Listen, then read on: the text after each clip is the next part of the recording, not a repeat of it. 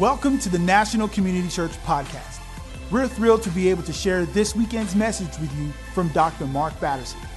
You can find us on national.cc or subscribe to the podcast on iTunes. In 1931, America was in the depths of a Great Depression. A businessman by the name of Conrad Hilton was staring foreclosure in the face because people weren't traveling and his hotels were struggling. Hilton was actually borrowing money from a bellhop to make ends meet. That year, 1931, Conrad Hilton came across a photograph of the Waldorf Astoria in New York City. It was the most famous hotel in the world at the time. It had six kitchens, 200 chefs, 500 waiters, 2,000 rooms. It even had its own private railroad and hospital. Conrad Hilton cut that photograph out of the magazine and he wrote five words across it the greatest of them all. Conrad Hilton placed that photograph on top of his desk so that it would stare him in the face every single day. Every time he walked by the Waldorf Astoria, he would tip his cap in deference to that dream. Fast forward 18 years in 1949, against all odds, Conrad Hilton acquired the Waldorf Astoria, but I want to back up the bus. I want to go back to the genesis of that dream. Looking back at those tough times, Conrad Hilton would say this 1931 was an outrageous time to dream. Now, I'm not sure that I can say it any better than Conrad Hilton.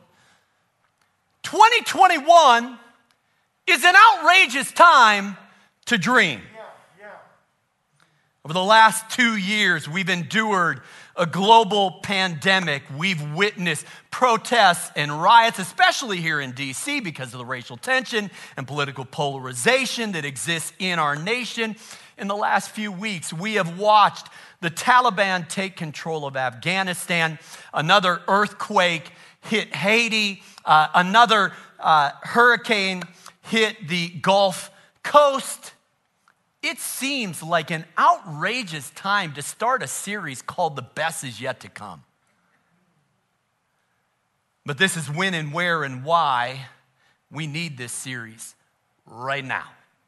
Lots of people are languishing. And I'll talk more about it next week. But it feels like we're fighting so many battles on so many fronts. Not to mention mental health. I mean, according to the CDC, one third of Americans struggling with anxiety or depression, that seems like an emotional uh, epidemic to go along with a global pandemic. I want to be careful right here. If you're grieving, you need to go through all of those stages of grieving. And, and I'll say this lament is a love language, it's a biblical language. It's a biblical response to other people's pain. Now, having said that, let me say this. Uh, this is what I sense in my spirit. I feel like God is saying, it's time. Well, time for what? For starters, it's time to dream again. Without a vision, the people perish. Proverbs 29 18, that word perish refers to fruit that is starting to rot. Vision is a spiritual preservative. The goal is not surviving, it's thriving. The goal is not getting back to normal, the goal is getting back to the supernatural. And I want you to hear me. I believe that we're coming into a series where we're going to see signs and wonders, where we're going to see a supernatural demonstration of God's love and power. Why? Because we need it. It's time. It's time to dream big, pray hard, and think long. And so, welcome to National Community Church. This weekend, we kick off a new series. The best is yet to come. And uh, I can't wait to see what God does in your life over these next six weeks. This is not some catchy phrase or cute saying. Yes, we own the domain, which I think is kind of fun. The best is yet to come, dot com. But, but this is a core belief. The, the last time I checked, the tomb is empty. And the same spirit that raised Christ from the dead dwells in us. Now we just need to live like it. So, ready or not, here we go. You can meet me at the Jordan River, uh, Joshua chapter 3. Let me set the scene. The Israelites have been enslaved for 400 years. Slavery is all they've ever known. It's an outrageous time to dream. But God delivers them out of Egypt with signs and wonders. Uh, he makes a sidewalk through the Red Sea. Remember this? He, he provides manna every morning for 40 years. He leads them cloud by day, pillar of fire by night. Now, their first attempt to enter the promised land ends in failure because of 10 negative people, right? But finally, after 42 stations of the Exodus, 40 years of wandering in the wilderness, they are a stone's throw from the promised land. And that's where we pick up the story. I want to talk about four things this weekend. One, get up early. Two, uh, follow the ark. Three, consecrate yourself. And four, step into the river. You do those four things, and the best is yet to come. Well, Pastor Mark, what do I do after I do those four things? I'll tell you what you do. You get up early, you follow the ark, you consecrate yourself, and you step into the river. Okay, I got it, I got it. But what do we do after that? You rinse and repeat. Because you never arrive. There is no finish line. I kind of like this. Uh, June 13, 2017. Uh, Draymond Green uh, wins NBA championship as a member of the Golden State Warriors. Um, anybody want to guess what he did the next day? It's kind of infamous in sports circles. He didn't go to Disneyland. He got up early, he went to the gym, and he worked out. Now, why would you do that when the night before you proved that you're the best in the world? Because that's how you became the best, right? And so you got to keep working the plan. Most of us want success without the sacrifice. We want the trophy without the blood, sweat, and tears. But the early bird still gets the worm. And so, number one, get up early. It's right here in the text. Early in the morning. When? All right, you're catching on. Early in the morning, uh, Joshua and all the Israelites set out from Shittim and went to the Jordan where they camped before crossing over. Now, here's the big idea, okay? If you want to get out of Shittim, you got to get up early. What are you laughing at? Last week, I said that geography and spirituality are interconnected. Do you remember this? I would add chronology. There is a chronology of spirituality, and there is a spirituality of chronology. Two observations about time management. One, time is measured in minutes, but life is measured in moments. Now, all of us are given the same amount of time every single day 1,440 minutes. Now, when it comes to talent and treasure, we, we kind of have a wide spectrum, right? Some, people, a lot of talent, other people, not so much. Uh, some people, a lot of treasure, other people, not so much. But time, time is the great equalizer. No one gets more than 1,440 minutes, and no one gets less. How are you managing the minutes and the moments? The chronos and the kairos. Two, you don't find time, you make time. You have to identify the time wasters and time multipliers. And I'll, I'll, give you the most obvious example. The average person spends 142 minutes on social media every day. Okay, that, that's a staggering statistic, is it not? I have nothing against social media, but is that really how you want to spend 15% of the waking hours of your whole life? Do you, do you know what you could accomplish if you bought back two hours and 22 minutes every day? You could read a book or write a book. You could get a graduate degree. Uh, you could volunteer at the DC Dream Center or one of our campuses. Uh, you could train for a triathlon. You could learn a language. You could plug into one of our small groups. You can do a lot with 142 minutes, but you won't find the time. Mm-mm. You have to make the time. And in my experience, the best time to make time is early in the morning. Now, I know that there are larks and owls, but even if you're a night person, you still need a morning routine because how you start the day sets the pace, sets the tone, sets the table. And uh, it starts with when you set your alarm and why. And it can't just be to get up and get out the door just in the nick of time, okay? Because that's not gonna get us where we need to go.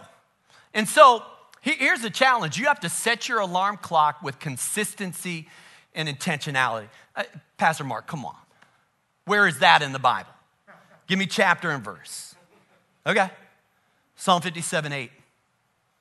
Awake my inner self, awake harp and lyre. I will awake right early. I will awaken the dawn.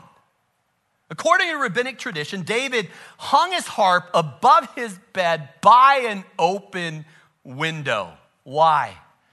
Because it functioned like an alarm clock. When the north wind started blowing, it would make music. And David according to rabbinic tradition, would get up and study Torah until the break of dawn. Now, I'll go on record. I, am not a morning person by nature. I'm a morning person by discipline. And that's a very different thing. Now, when I was in college, I could sleep to noon with the best of them. Come on. Anybody else? Uh, but, but I made a defining decision to become a morning person for a couple of reasons. One, I watched my father in law get up and go to early morning prayer at 5 a.m. every single day. And I saw the intimacy he had with God. I saw the impact that he had with his life. And I put two and two together. And so I reverse engineered his morning routine. It was around that time that I, I read a biography of uh, D.L. Moody. And there was a paragraph on page 129 changed the trajectory of my life. It said that Moody felt a twinge of guilt if he heard the blacksmith's hammering before he was up praying. Said every day of his life, he arose very early in the morning to study the Word of God way down to the close of his life. Mr. Moody would rise about four o'clock in the morning, and, and I'll just say that is earlier than me, okay? He would say, if I'm gonna get in any study, I have to get up before the other folks get up and he would shut himself up in a remote room in his house along with his God and his Bible. Now, I have no idea what goal you're going after, but it's not going to happen by accident. You have to set your alarm with consistency and intentionality. You know, occasionally, someone will ask me, Pastor Mark, how do you write a book? And it really has nothing to do with writing. You have to set your alarm clock very early in the morning. Uh, how do you bike a century because it's like a part time job training for that thing. Got to set your alarm clock early in the morning. How do you read the Bible cover to cover every year? You set your alarm clock early in the morning and you prioritize the disciplines that you know are the time multipliers. Now, next week, we begin our fall season of Upper Zoom. We're going to start climbing those digital stairs again, 7:14 a.m. Eastern Time, Tuesday, Wednesday, Thursday. Can I just extend an invitation? I mean, it's a way for you to kind of get into a daily rhythm of prayer. And so, ncc.re slash upper Zoom. One, you got to get up early. Two, follow the ark. Joshua 1, I'm uh, sorry, Joshua 3, verses 2 and 4. After three days, the officers went throughout the camp giving orders to the people.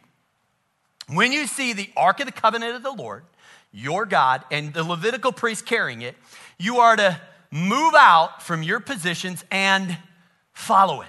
There it is. Then you will know which way to go since you've never been this way before. I mean, isn't this fascinating? Like the Ark of the Covenant is their GPS.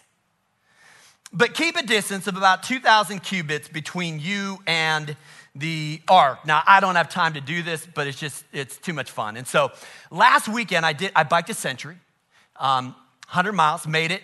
Um, but I'm gonna tell you something, right around, right around mile 93, okay? Um, so we're about six hours in, we're keeping a 16 mile an hour pace.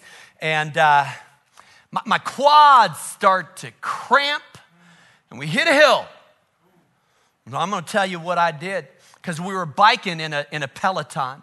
And so the, the race organizer, Jeff Zog, um, you know, I, am 6'3, you know, 6'4 in Jordans, but Jeff Zog, he's six seven. he's a big boy, he's a tall drink of water. And so I'm gonna tell you exactly what I did. Um, Jeff, I'm hurting, I'm hurting. And so Jeff is like, come on, come on, you got this hill. Just draft off of me. Stay right on my, stay right on my tire. And I drafted him all the way up that hill. What, what are the Israelites doing here? They're drafting the presence of God, the Ark of the Covenant. Come on, we got to stay close enough. Because here's the deal the Ark of the Covenant symbolizes the presence of God and the power of God. And then, then they add this little addendum, right? It says, keep a distance of 2,000 cubits. Now, now, for what it's worth, that's the same distance uh, that a Jewish person was allowed to walk on the Sabbath which I just think is really fascinating. But, but I think the principle is a two sided coin. Don't fall behind, don't get ahead. Okay, don't, don't fall behind, but don't get ahead of God. There is a sin of procrastination.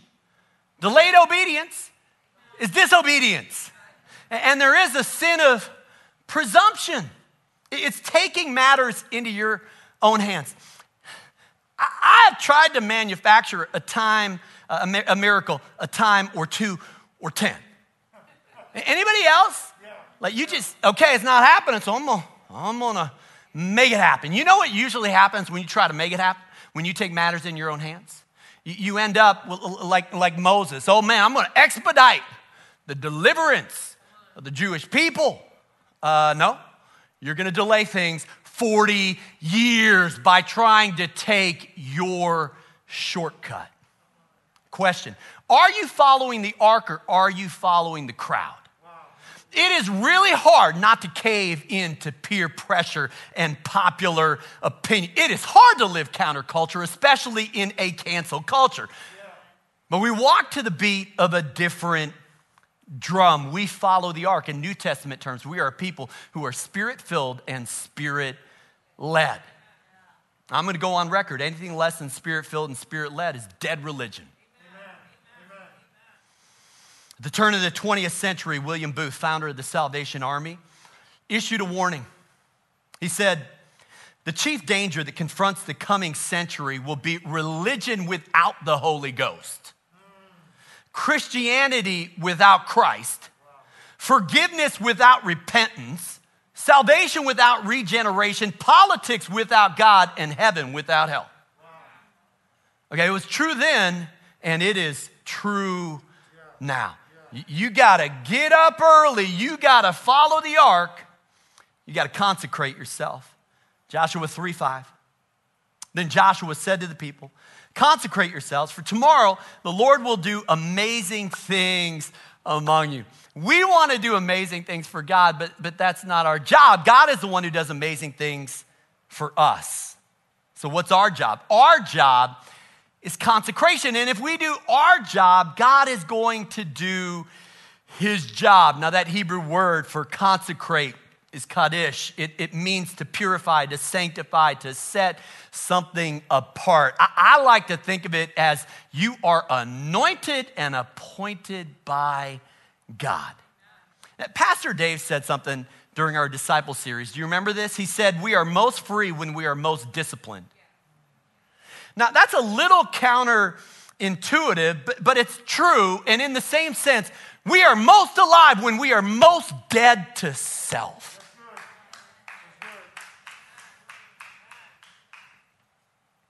Around the turn of the 20th century, there was a group of missionaries who became known as one way missionaries because they bought one way tickets to the mission field. They didn't pack suitcases, they packed all of their earthly belongings into coffins because they knew they were never coming back.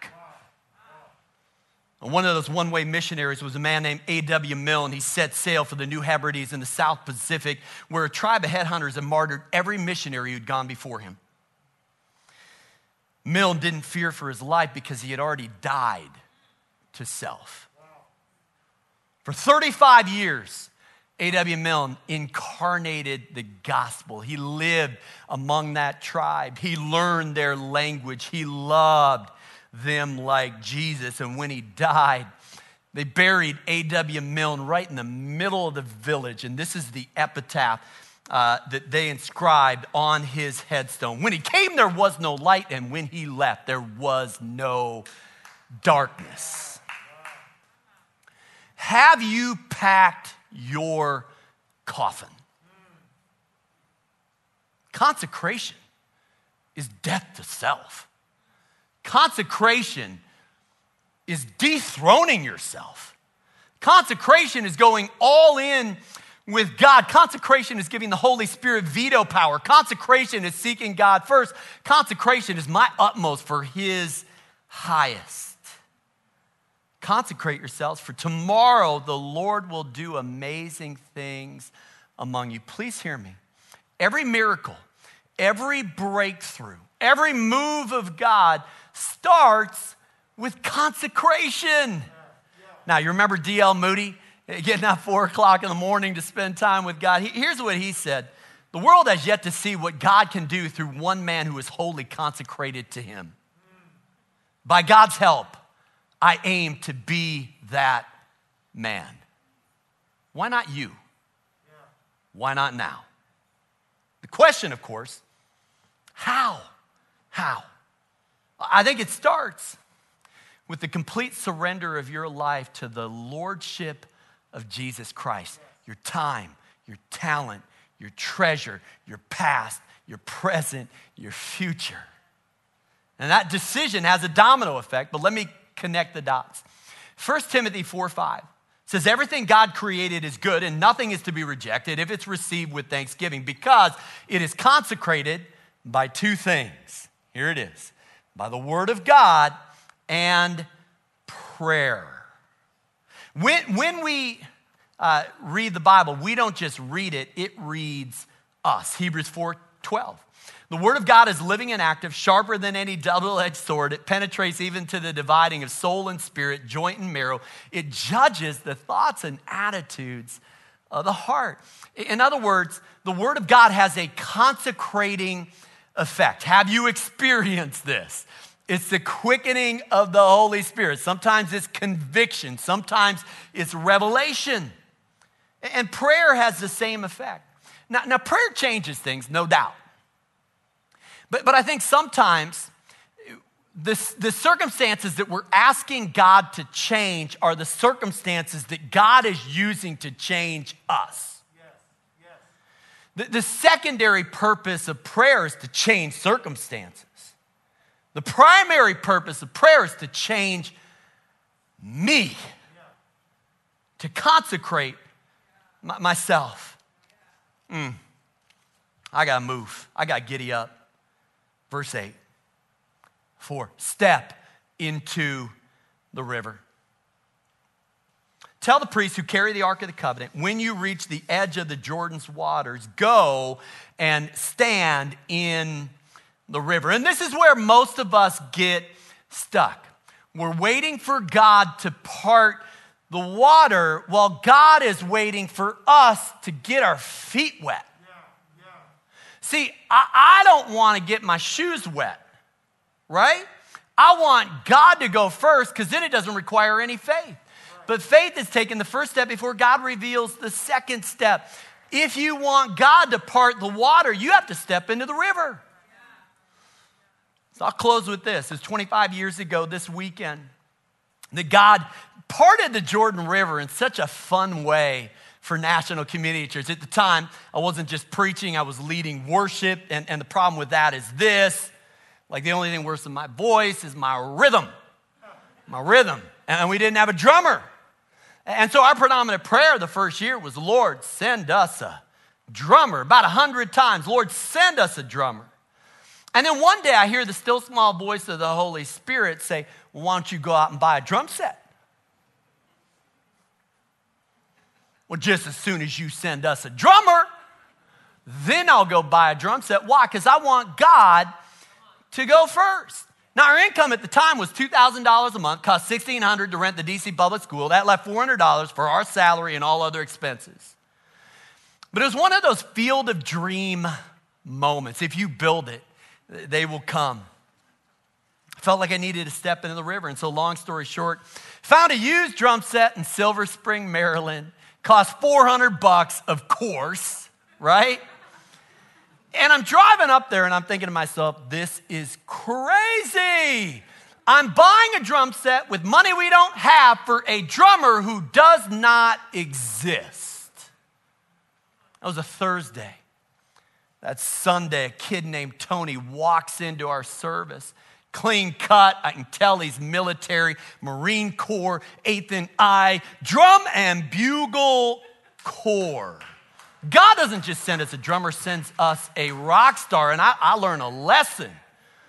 Whoo, sometimes you got to take the $400 step of faith. Sometimes you got to step into the river. Now, don't get, it, don't, don't get ahead of God's ark, right? Don't manufacture the miracle. But there comes a moment where you got to exercise your faith. Final thought, verse 15. Now, the Jordan is at flood stage all during the harvest. And I, and I love this setup, right? Because it's terrible timing. It's an outrageous time to cross the Jordan River. Yet, as soon as the priests who carried the ark reached the Jordan and their feet touched the water's edge, the water from upstream stopped flowing. It piled up in a heap at a great distance away at a town called Adam in the vicinity of Zarethan. So the people crossed over opposite Jericho. Let me show you a map. Jordan River flows about 60 miles between the Sea of Galilee and the Dead Sea, average width about 100 feet, but it was flood stage, so it complicated their crossing. But here, here's what I want you uh, to notice they, they cross at Jer- across from Jericho, right?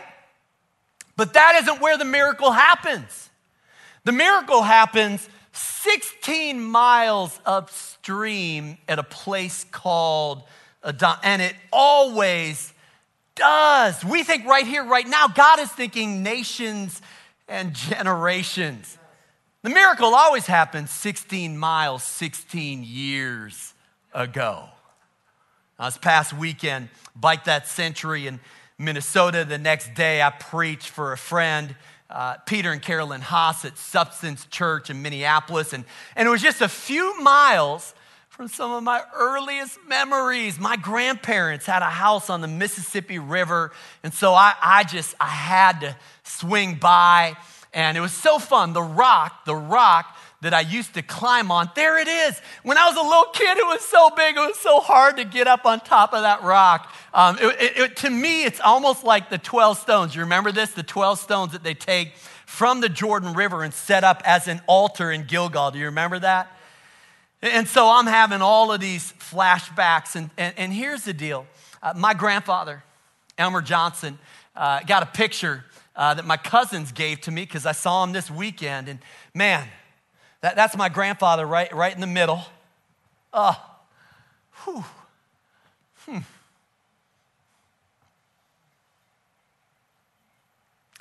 First municipal judge of Fridley, Minnesota.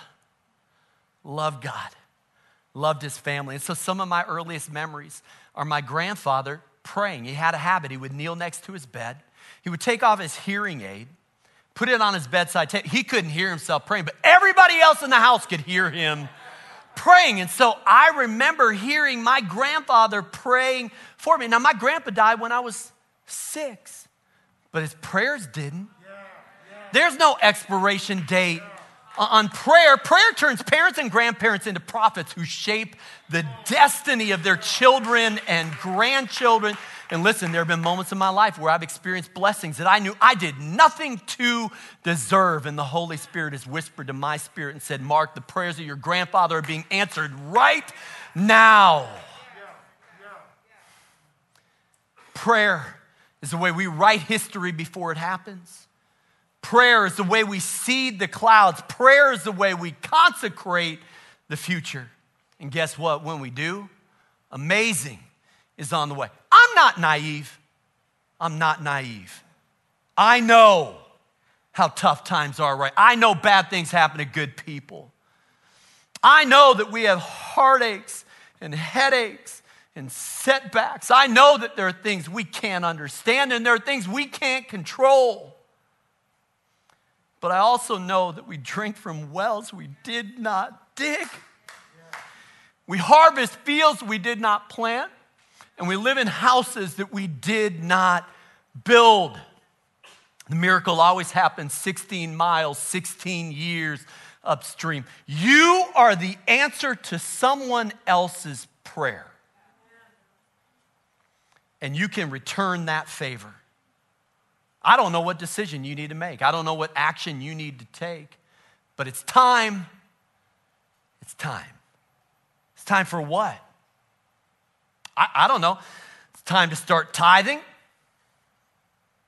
time to start serving, it's time to start counseling, time to start writing, time to start running. I don't know, but it's time. There are decades when nothing happens. If you're Israel, 40 of them, 400 years. But there are days when decades happen. And you can look back on this day, 16 years from now, and say it was an outrageous time to dream. But it was a day that decades happened. The best is yet to come.